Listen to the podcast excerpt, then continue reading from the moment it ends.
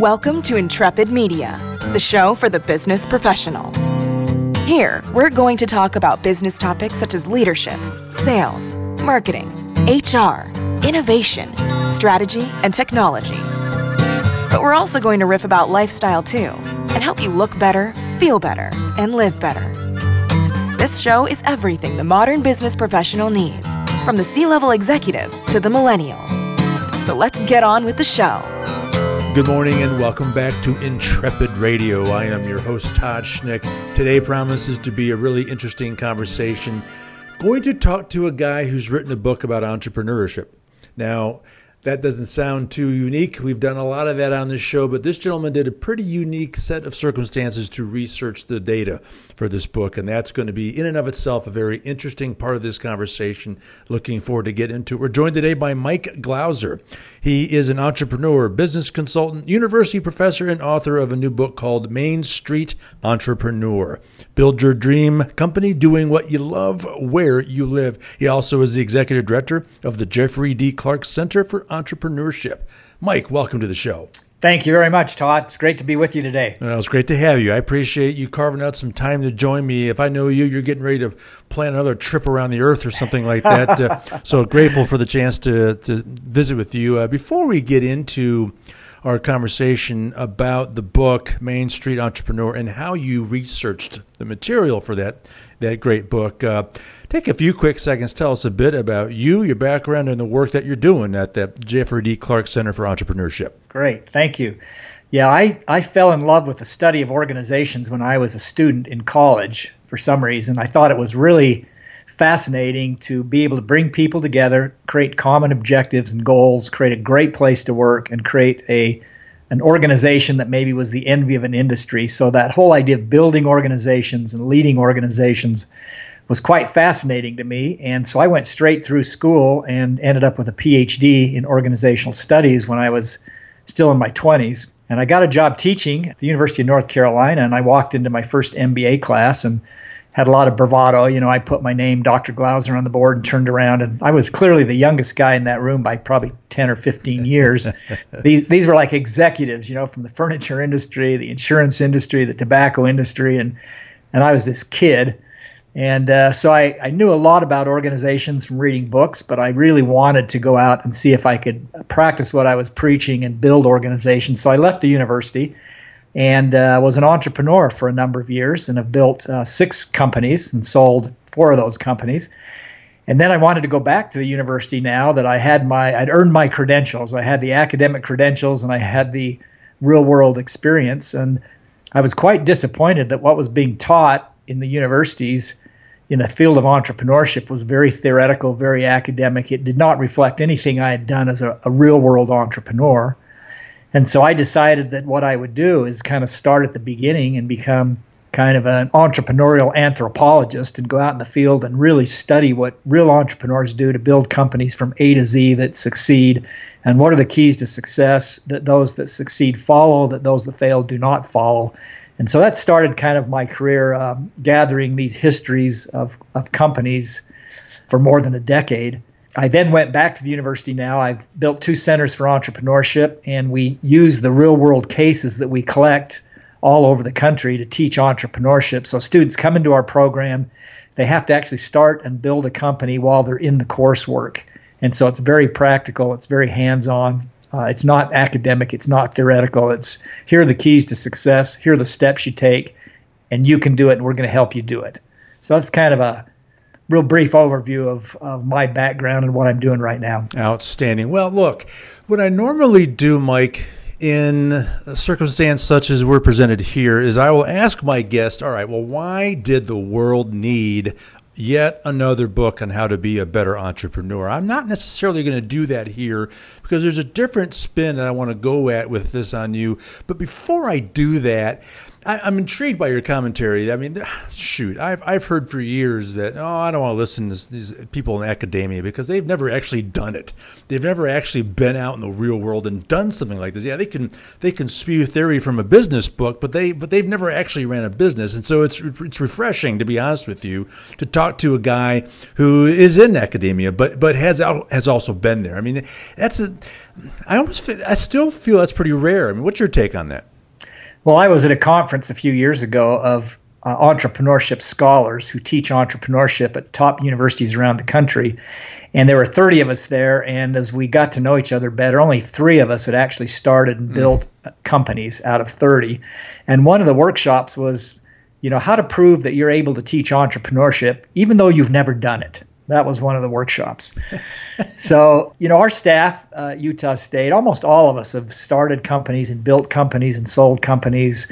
Many of us have PhDs and academic credentials, others have MBAs, but you know, I think that business schools are becoming, there's pressure on business schools to become more practical and give people skills, day one skills you can use when you leave the university. And so I think we're seeing more and more people teaching the topic that have actually done it uh, now. And I think it, it just makes a big difference. You yeah. combine the theory and research with the real world practice, and you give students a great, well rounded education. But as I mentioned, our students have to actually uh, vet a number of business ideas, and then they have to pick one that's the most feasible, and they have to form their entity, and they have to learn about intellectual property, and they have to build teams and get a board and build a brand. They have to actually do you know they don't they don't study the theory of entrepreneurship and then on the side go build a business. They build a business while they're in school studying Mm. That's very exciting, and I'm I'm tired of hearing all the people saying, "Oh, a business a, a, a business degree is useless these days," and and I, I, understand why they feel that way, but but I'm tired of it, and I'm glad to hear from you that that that's that maybe that tide's beginning to change, and that's that's very very exciting. Another element that we're going to discuss here, which is which is important to our conversation, is yeah, you're not just writing a book, presenting a, a book about entrepreneurship and how to do that better, but you're also couching it in the context that there's a coming employment crisis, uh, and and we're going to discuss that in a little more detail later on in the conversation. And part of what your book is is a guide to prepare for that. I will give you a chance, obviously, to discuss that. The the most intriguing element, however, Mike, to to the creation of this book and the lessons learned and taught from it is your research method, which is which is um, which crazy. Is pretty well. I'm envious because uh, what a, what an exciting way to do it. I, have cheated. I just interview cool guys on on radio, and that's how I do it. But you did it a little bit differently. So. Tell us a story about uh, your bike ride across America and how that was foundational to your exploration and study of, of entrepreneurs all along the way. Well, here's how I explain that, and I think it works pretty well. If you were going to study large corporations, corporate America, you'd get on airplanes, you'd fly into big cities, you'd, you know, get in a limousine, you'd go to chain hotels, chain restaurants, and uh, you'd go meet with the guys in the suits, and you'd hear the story. But if you're really going to study America, the men and women that are creating and building successful small businesses in towns all across America, you need a little bit different research methodology. You need to go to their cities. You need to visit their offices and their plants and s- visit the mayor and see the post office and the school and and so we thought, you know, we want to do this slowly and we really really want to have this epic adventure of of seeing America those businesses that are, you know, under the radar that we never hear about and yet, you know, more than half of us work for small businesses. We just don't give them a lot of attention. They're kind of slighted in the media. We write thousands of articles about Google and Facebook and the big gazelles. And so we thought, let's just do this by bicycle. Let's really see America and see American entrepreneurs, men and women who are building small, satisfying companies that may do a million, two million, ten million, but are employing 15 or 20 or 30 people. And basically, they're the backbone of America that we wanted to highlight that, that we think are being overlooked you know, in the business schools, the top business schools and government, you know, business development centers, there's a real bias towards big business and scaling business and venture backed business and going public, and kind of that's held up as the gold standard. The reality is only about one half of 1% of the businesses in America ever get any venture funding. And of those, only about one out of 10 ever go public. And so when we talk about that as the gold standard, we're teaching students and people to do things that nobody does, that nobody can do. And so we thought, let's just go look at everyday men and women like me and you, and let's find a sample that looks like America, old, young, you know, male, female, manufacturing, services, technology, and let's collect all this data and see if we can celebrate these heroes that are creating these jobs for themselves and others and kind of find out how they do it. What are they doing? Yeah, I love it. Well, the next time you, when you're getting ready to write the sequel, let me know because I want to go on that next bike ride. It, I'm tired, like you said, I'm tired of reading about Apple. I mean, it's a fascinating organization, and I am an Apple fan, and I use a lot of their products, and, and you know, I, lo- I know a lot about them for the obvious reasons because there's a lot written about them. But I also want to know about Mel's Diner on Route 66 in Iowa or wherever the heck it is, you know, yeah. because that's what most of us that's what most of us are, and that's what most of us interact with on a day to day basis. And so, so tell me more about the trip itself. I mean, talk about the training. I mean, this is a bike ride across the United States. This isn't you didn't ride across Utah. This is you went all the way across the United States. I mean, did you plan this out and say, all right, when we go through Southern Illinois, we're going to go see these 10 companies? Or did you stumble upon people along the way? Tell us more about those little details. Well, the first thing we had to do is pick the route. We had to pick a safe route. We couldn't, didn't want to ride on freeways. We didn't run, want to ride through big cities. We didn't want to ride places that were not safe. And we found this phenomenal bike route across America. It's called the Transamerica Bike Trail, and it's a bicycle highway. It's Highway 76. It was dedicated in 1976 to celebrate, you know, the bicentennial of our country, and it was purposely designed by a bunch of cyclists to highlight Main Street America and the beautiful, most beautiful scenery we have in our country. And there are over 100 cities on this route, and so once we found the route that was safe and that had lots of, you know, cities and population, then that kind of dictated, you know, the research where we focused. So we took these 100 cities and about half of them are growing significantly. They're they're growing very rapidly. People are moving out of the big cities, getting away from the smog, the pollution, the crime, the traffic. They're moving to these locations, and they're growing much faster than the U.S. population. And people are showing up in these cities and saying, "I want this lifestyle. I want to live here." And then they have to say, "Okay, now what do I do to make a living?" Right. Because there are no jobs in these places. They're not moving there because there are jobs there. And then they end up creating these regional and national and international companies. And so we had a research team that we looked at, you know, we scoured websites, we went to the chambers of commerce, we looked for articles, we looked in, you know, industry association magazines and publications. And we found hundreds of really really just unbelievable smaller companies that are very successful. And then we kind of narrowed those down to make the sample look like America with a good variety of companies and types of entrepreneurs. And so we had, you know, more than half of these companies. We had appointments, we had dates, they were locked in. We had a day to go visit with them, to interview them, to film them. And then we found the other uh, group by going into a city and saying, who else is really cool in this town? Who's the top entrepreneur here? And so one entrepreneur would say, "Oh, you got to go see John," and John would say, "Oh man, don't leave town until you see Sue." And so we picked up quite a few of them along the way, just through networking with our appointments that we had made. Yeah, that sounds fascinating. That process in and of itself would have been worth all this effort just to, because that's what I do, Mike, is I, I spend my days talking to people such as that, and, and it's a fascinating way to spend time, let alone you're in the context of the journey that you are on and the adventure that you are on. That's very, very cool. So, how many people did you actually interview? We interviewed uh, at length 100 entrepreneurs. We met wow. many more than that, but actually we set up the camera and we filmed and interviewed. Uh, we have audio and video of you know nearly 100 people that we met from uh, Oregon to Virginia. Hmm, very cool. So what we're I mean we're going to talk about kind of the nine keys to success that you pulled out of all of these conversations. But before we go formally into that process, uh, what were some of the what were some of the big surprises that you learned? What were some of the uh, not so surprising things you learned, and and any really interesting, unique story here or there that we ought to know about? Well, if you like to cycle, you might find this interesting. The the training if you don't like to cycle, you might find it boring. But I started with a base of 100 miles a week, which meant I did three bike rides a week of about 30, 35 miles.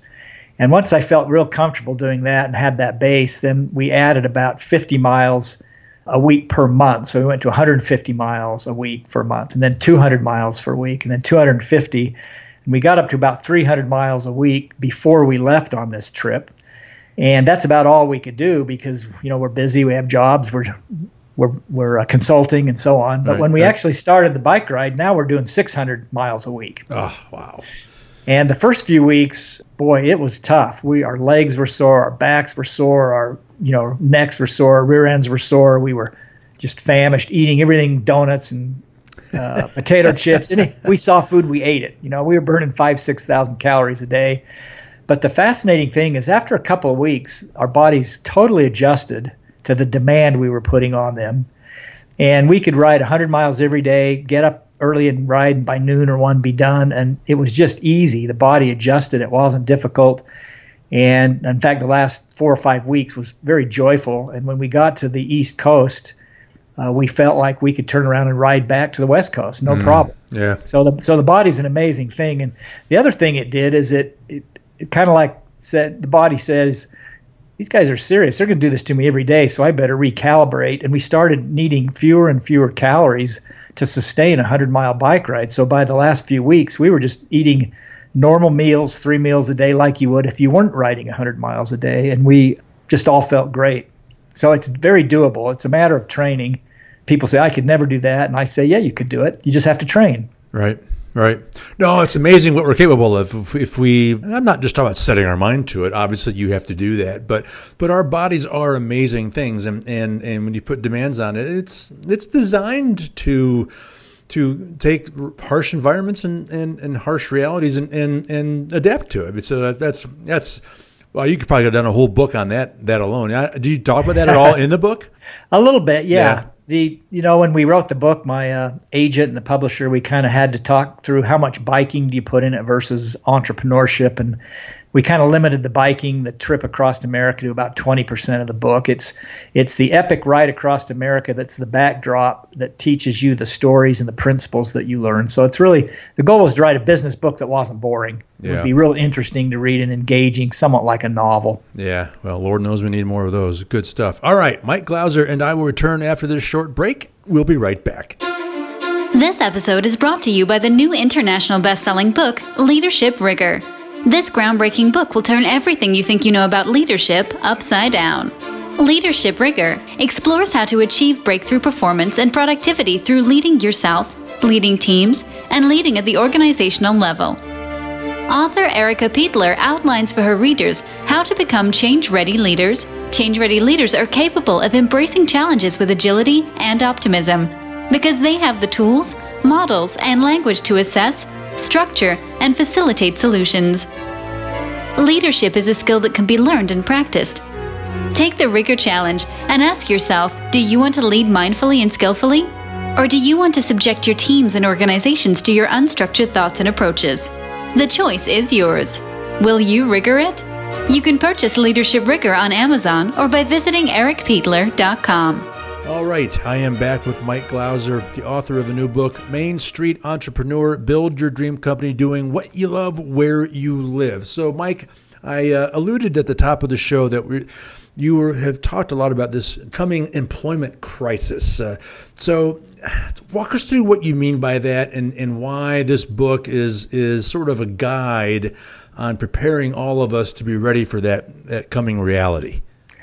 Well, as I mentioned, one of the reasons we did this research is we wanted to go find everyday men and women who are the backbone of the American economy and are creating these businesses and creating jobs that we felt were slighted in the media. But a, probably a bigger reason is we are very concerned about this coming employment shift. I wouldn't call it a, a crisis necessarily, but it's a major shift in how we do work in this country. And there's a great deal of research that's been done over the last two or three years that shows that anything that can be automated is being automated and will be automated. And a very uh, strong study that came out of Oxford University shows that 47% of our current occupations will be gone by the end of the next decade. Wow. So just look around, things we see every day. You know, we have software replacing analysts and accountants. We have warehouse storage and retrieval systems replacing warehouse employees. We have uh, drones delivering medicine now and books. We have smart smart cars coming uh, to the market very quickly. We have uh, robots that have taken over manufacturing. Uh, it's interesting that we outsource all of our jobs to China, but the factory that makes the iPhone, uh, Foxconn factory, just laid off 60,000 Chinese employees and replaced them with robots. So it's not just happening in the U.S; it's happening all over the world. And a robot in manufacturing now costs about half of what it did 10 years ago, maybe eighty, ninety thousand dollars, and it costs four dollars an hour to operate. And they typically can replace 20 employees. And so people are some people are very pessimistic, and they're saying our employment rate is going to rise dramatically, and more of us are going to be out of work, and there aren't going to be corporate jobs for us anymore. I'm a little more optimistic than that. We we've handled employment shifts in the past. We've gone from farming to manufacturing and now to an information economy. And we will create, you know, new industries and new jobs, but there will be this gap. There'll be this gap where suddenly there just aren't as many jobs. And the question of the future isn't going to be how do I go find a job? It's going to be how do I take control of my own life and create my own job.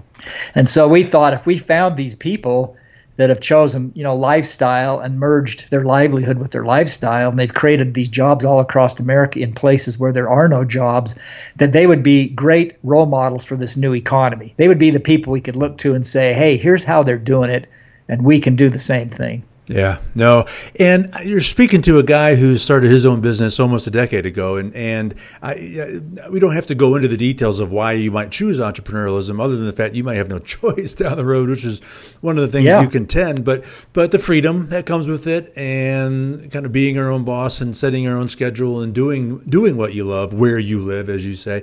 Uh, and look, I broadcast from uh, trade shows uh, that are you know that cover, say, the, the supply chain and manufacturing, and and I'm starting to see exhibits where they say, "Hey, buy two robots and get the third one free." I mean, this is becoming reality. this is a situation where this is real, and if you're listening to this and you, you hear what Mike just said about robots you're like, ah, yeah, yeah, yeah, whatever. That, no, let me, let me assure you that's real.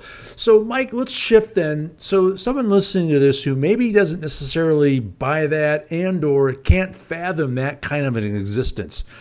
I want to be sure they're, they're clear on the types of entrepreneurs that you're talking about. When you're on your bike journey across the country, what were some of the entrepreneurs doing that you mean what, what kind of work were they doing? What I mean I, have created a little media company for myself and and and so I I create digital stories that, that educate entertain and inform people about how to be in better in business and then how to enjoy and live better. I, but that's just my that's that's my corner of the earth what are what are some of the typical kinds of entrepreneurs that you saw on this trip to give us an example or two of what's out there? Well, we had a great variety. We weren't just interviewing people that were selling, you know, hamburgers and haircuts. We for example, in Sisters, Oregon, we met Benny and Julie Benson. They have a company called Energy Nearing. They're mechanical engineers and they design biogas power plants. Uh, they were living in LA. They got really tired of living in the city and they moved to Sisters, Oregon, and of course, now had to find something to do. And so they found some customers and started designing these biogas power plants, which was their expertise. They had no problem doing that in a small town. And then they realized that these clients of theirs had a hard time finding people to build the plants. So then they launched a construction division. So now they're designing the plants and building the plants. And then they found their customers had a hard time operating the output of these plants, so they developed a suite of software to monitor the plants from this little town in, in Oregon, Sisters, Oregon. So they provide a complete turnkey solution of designing the plant, building the plant, and monitoring the plant. And they were flying in and out of Sisters, Oregon, so you know so often doing you know dozens of projects around the world that they bought the airport so now they own the airport in the city And so, you know, that's an example. They they're amazing people with high skill levels, uh, using techno- the same technology that's eliminating jobs to create jobs for themselves in places they want to live. Another couple, uh, they live in northern Idaho, up on a beautiful ridge overlooking a river, and they decided they wanted to raise their three kids there. So the couple moved there, and again, now they have to figure out what to do. And uh, Gail Williams, the the mom, had had a lot of experience sewing seats, uh, cushions, and so on. And she went to the Sun Valley Ski Resort and said, "Let me redo all of your tower pads and your, you know, your lift pads." And she got that contract. And so they started a company called Idaho Sewing for Sports. They've now done the chairlift pads for 600 ski resorts worldwide out of this little town in in Idaho. And, you know, on and on and on. We found a guy, Gary Delp, in Missoula, Montana, that tears down old barns and buildings and bridges and retreats the wood and sells it to build high end homes and cabins and restaurants and so on. And we found a guy, a retired Air Force pilot, that takes sightseeing trips up and down the West Coast in an old 1944 World War II biplane. We, we just found some amazing people that you just never hear about. Well, those are they're all fascinating stories, uh, and here's the thing I want to I want to get at next is you never know what you're going to find. Right now, an example of someone sewing for sports or, or using reclaimed wood uh, or doing tourism on, on old biplanes. I mean, that those sound like relatively expected entrepreneurial type adventures. It's doing what you love and where you live and all that. Now, building biogas power plants is is not what I suspect most people listening were expecting you to talk about, but that therein lies the whole point of this, right? Is there's so there's almost limitless possibility here that you can do virtually anything. And then, as you say, as you create a new market, well, then, oh, well, I guess we have to create software that actually executes this. And, and oh, shoot, we, mean, I get, we might need to buy the airport to help support what we're doing. I mean, that's the beauty and power of this is, is that you, you don't have to create Facebook or Apple or Google. You can do almost anything, right? Yeah, and that was our conclusion at the end of this you know long tour when we had all these media interviews of you know what did you learn we just we really we're, we're not just saying this we we saw so many incredible people build the neatest smaller and even medium sized companies that we were just convinced that this is doable that you can do it there is a process it's not in your genes or your DNA it's a set of practices you implement in a marketplace. And if you follow those practices sequentially you can build a business and take care of yourself. It's what we've done our whole existence in the world until just the last few decades when corporate America sprung up and people are now out looking for jobs. We're looking for people to hire, give us money and pay us, but we never did that before. Yeah, yeah. Well, I think another important idea here to push hard is this idea. I mean, we talked earlier about there's there's a lot of pessimism. Oh, okay, robots are taking away all the jobs, and this there's going to be un, high unemployment there is still so much opportunity out there. I mean, I'm looking out my window. I'm on the 48th floor of a high rise in Chicago, and I just see building after building full of people doing amazing things, full full of powerful and very realistic dreams. I mean, that you can't. You have to be opti- You have to be optimistic here because there there are never been there's never been a better time to actually do something like this, right? I mean, it, the opportunities are endless.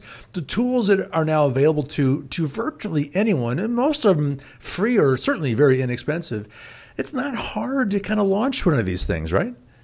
Yeah, I you know, I think anytime there's crisis, there's opportunity, right. uh, e- equal amounts of opportunity. And and I've been, you know, consulting with startups, hundreds of startups for more than 20 years, and I can tell you, there's never been a better time or an easier time to start a business than right now.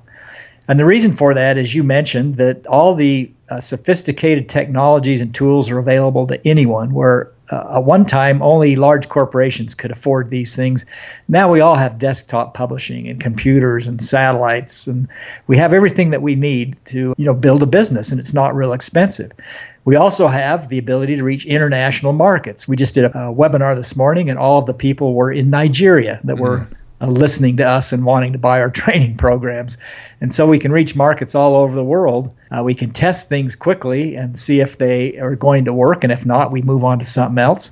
We have uh, crowdfunding. It's easier to get funding. Uh, we, we actually had done two Kickstarter campaigns uh, one for this bike ride, which we raised nearly $30,000 quickly in 30 days that funded the entire research project. And we just closed another Kickstarter campaign for $30,000 to turn all these interviews into a full length documentary film. And so, I mean, it's just easier to, to get money and to test things and to see if people want them. And then, probably one of the most important things is there's a real movement towards buying from small businesses. Uh, mm, it's kind yeah. of a backlash against the big corporation and the big box store. All the surveys that are done, public opinion surveys, people really like and want to buy from smaller companies. They want personalized service, they want high touch to counteract the high tech. And so, you know, small businesses, if they're done really well, are in favor right now. Well, that's really important. So if you're listening to that, understand therein lie. We talked earlier. There is opportunity here, and and that is certainly feeding that, and that there is there is a thirst and there is a hunger to interact with and work with ventures and organizations of this ilk. Just because for, ah, for all the reasons you said. So so don't sit there and say, oh, this is a space that a large enterprise is going to play in, and, and no, because there's there is a backlash. I don't know, backlash is the right word, but there's this idea that I would rather work with with a smaller organization with well-meaning people that that they're not just there for a paycheck. They're there trying to build something very meaningful and do it in a very positive, you know, oftentimes sustainable kind of way. All right, well, gosh, we're running low on time, but we have got to get into a very important conversation here, and that through all of this research and all these interviews and this bike ride across the United States, uh, you came up with pretty much nine keys to build your own business. And so we could talk for another hour on these, but if, I guess maybe the easiest thing to do is is to have you run through as quickly as you can those nine keys, and and I may ask you a question or two about a few of them. All right. Yeah, the first thing that we noticed, and again, we were, uh, you know, we had our eyes wide open. We didn't have any preconceived notions. And the first thing we noticed that these people were very purpose driven they were engaged in something that they were absolutely on fire about. They were doing something they were passionate about.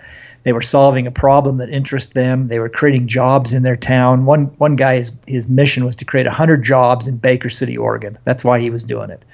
And none of them mentioned money. Oh, I need money, so I created a business to make money. But they were doing something they really, really loved and wanted to do. And I think that driving, engaging purpose really gets you through the ups and downs of the startup and the three to five years it takes to produce cash flow. So that's the first thing we noticed. We also noticed that they were all building on something that they knew a lot about. Uh, none of them had started a business in an area where they knew nothing about. They about a third of them had worked in the industry.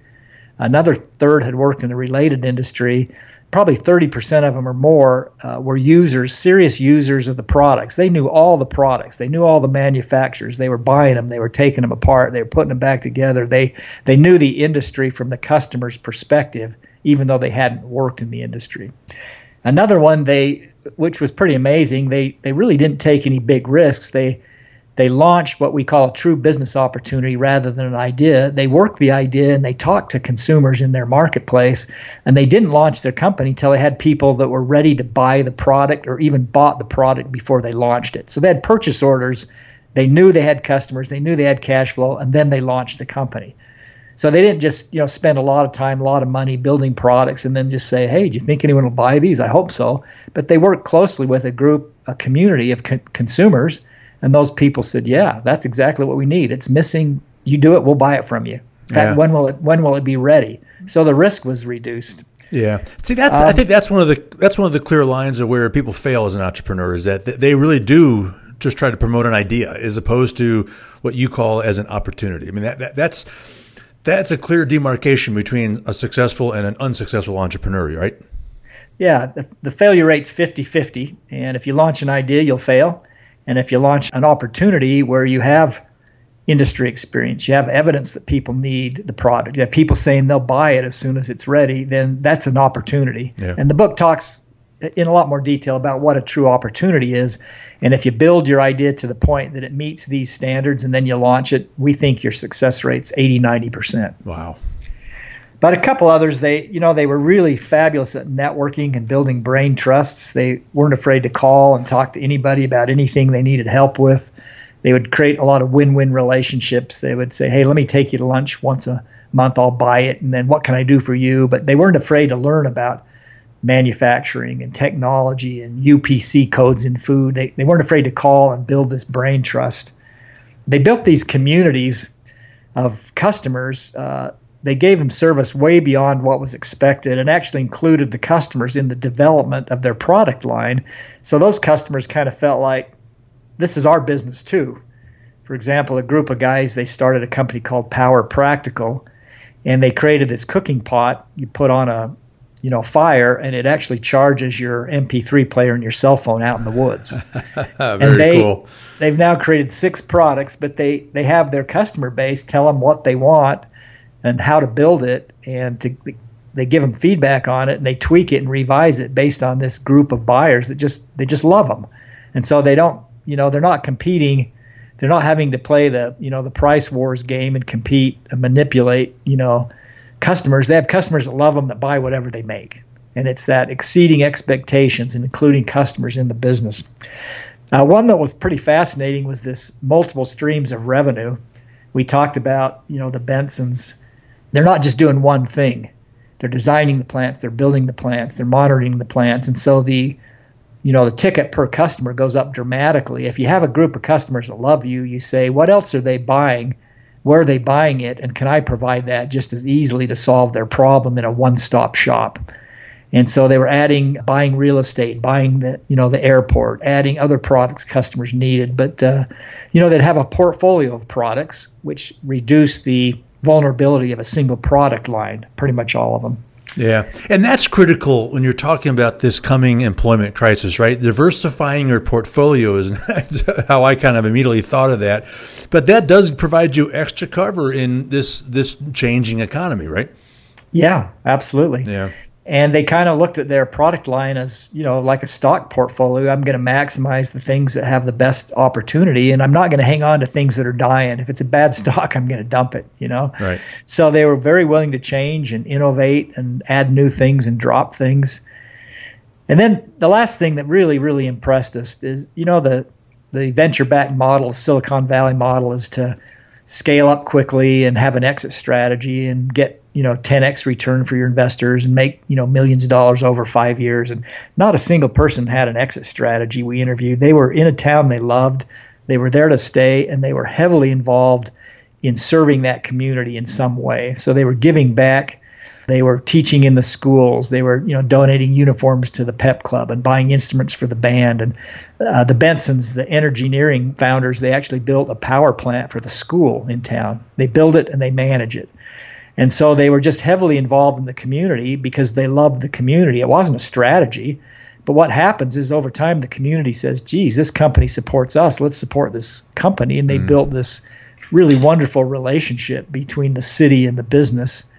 And so that was it was really inspiring to us to see that there's a different way to do business, that we can build communities and that business and community members can work together and that we can have more satisfying lifestyles in our work. Well, you mentioned earlier in the show that a lot of these people that you interacted with, they weren't they didn't do this to to, to make money. Yeah, they're earning a living and they're paying a mortgage, perhaps, uh, but but that wasn't the pr- principal reason why they did this. And and and your nine keys to success are bookended by very unbusinesslike things. One is started with a purpose, and then you close by serving the community. And and I think those are. I, I'm optimistic that where our work sector is changing is that they're they're now realizing that is where the gold is under the rainbow. Is is this this working for a purpose? I think that's why a lot of millennials are job hoppers because they're trying to land in an organization that has a purpose, that has a real meaning of serving humanity and mankind. And so I love the idea of, of that being a key to success is this idea of, of giving back to the community and serving. I most of us haven't built a power plant for the local school. I have to meet I have to meet this company. Goodness, uh, what an intriguing story that must have been. But uh, but that's you can't do this. I don't think the modern in my view, this is Todd's opinion, the, the modern entrepreneur I don't think works if you're not really bookending what you do around purpose and service. Yeah, it's really it's a lot of intangibles. It's not it's almost not sophisticated enough for my academic colleagues. It's you find something you really want to do, you work hard, you give back, you have a lot of passion. But the you know the work ethic, the thing is one of the main things. These people work really really hard and they work long days and long hours and but it's not a drudgery because they're doing something they love. And uh, but they're just very they have a lot of integrity. I'll tell you this last story real quick. We just interviewed a woman in Washington, D.C. Her name is Ngozi Opara, and she started a company called Heat Free Hair. And she had a you know a salon cutting hair while she was going to school, and then she got a degree in finance and and went and worked at a hedge fund, and she just hated it. But she loved her salon and working with women, and she realized that most of her African American women clients couldn't find wigs or hair extensions that matched the color of their hair or the thickness of their hair. So she uh, went to work and created some prototypes and got a company in China to make some wigs with, you know, darker, thicker hair.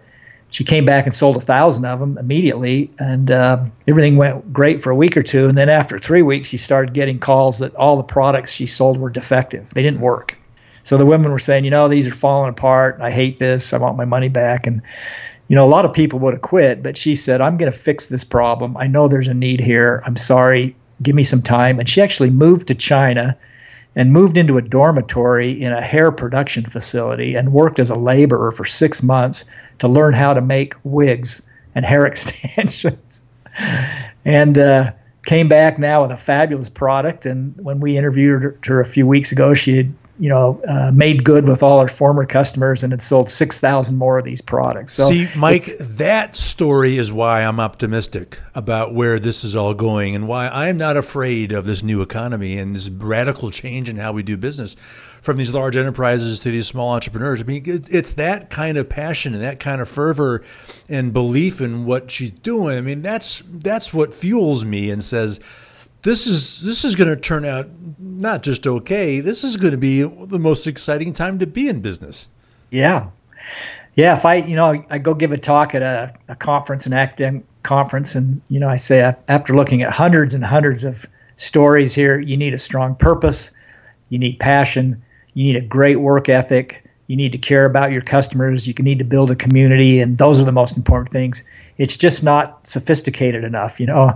And so the book was really designed to help everyday men and women like me and you want some independence, want financial security, to to basically walk them through the steps. It's a roadmap to help you know anyone do it, me do it, you do it, all the people that are listening do it.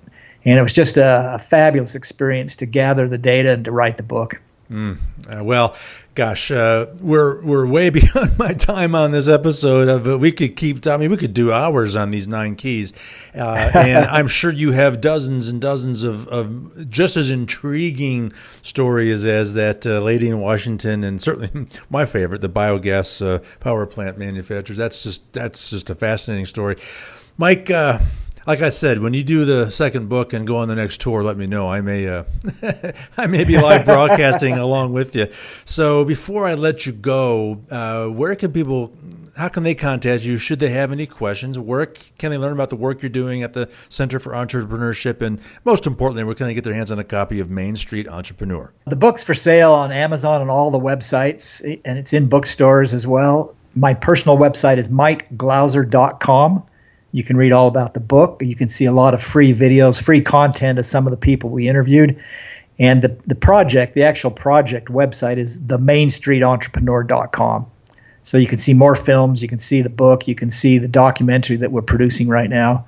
You know, like I said, most of our content is free. People use it all across the country to, to get inspired and use it in classrooms and we hope you enjoy it too. Well, that documentary will be very cool. I look forward to hearing more about that. Mike Glauser, entrepreneur, business consultant, university professor, and author of the new book, Main Street Entrepreneur Build Your Dream Company Doing What You Love Where You Live. Mike, a real pleasure to have you. Thanks again for stopping by. Thanks so much, Todd. It was my pleasure. The pleasure was mine. All right, all the time we have for today. Again, on behalf of my guest, Mike Glauser, I am Todd Schnick. We'll see you very soon on Intrepid Radio. Thank you for listening to Intrepid Media. We appreciate your attention. To receive everything we do, simply go to intrepidmailinglist.com. That's intrepidmailinglist.com and sign up. You can also find us at intrepid.media and on iTunes. And to support the important work we do on your behalf, a rating and review on iTunes will help spread our work far and wide. Again, we certainly appreciate your support. Now, get out there, be intrepid, and we'll see you next time.